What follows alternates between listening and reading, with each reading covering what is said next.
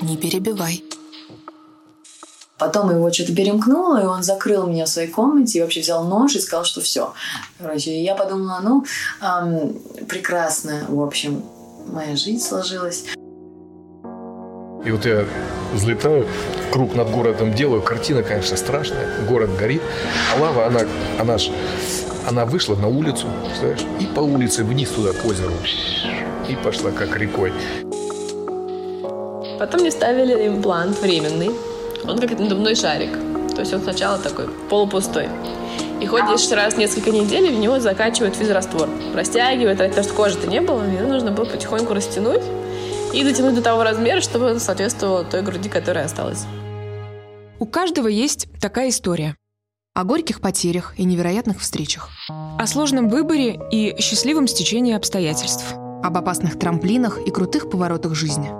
О таком рассказывают на кухне или молчат даже с самыми близкими. Это Даша Данилова и Даша Полыгаева. Мы журналисты, и кажется, лучше всего нам удается рассказывать истории в звуках. Мы приготовили для вас документальный подкаст «Не перебивай». Это будет копилка удивительных историй, произошедших с обычными людьми. Мы будем их внимательно слушать и постараемся не перебивать. Ищите нас каждую неделю там, где вам будет удобно. В приложениях для подкастов на iOS, Android, в Яндексе, ВКонтакте и Телеграме. Не перебивай.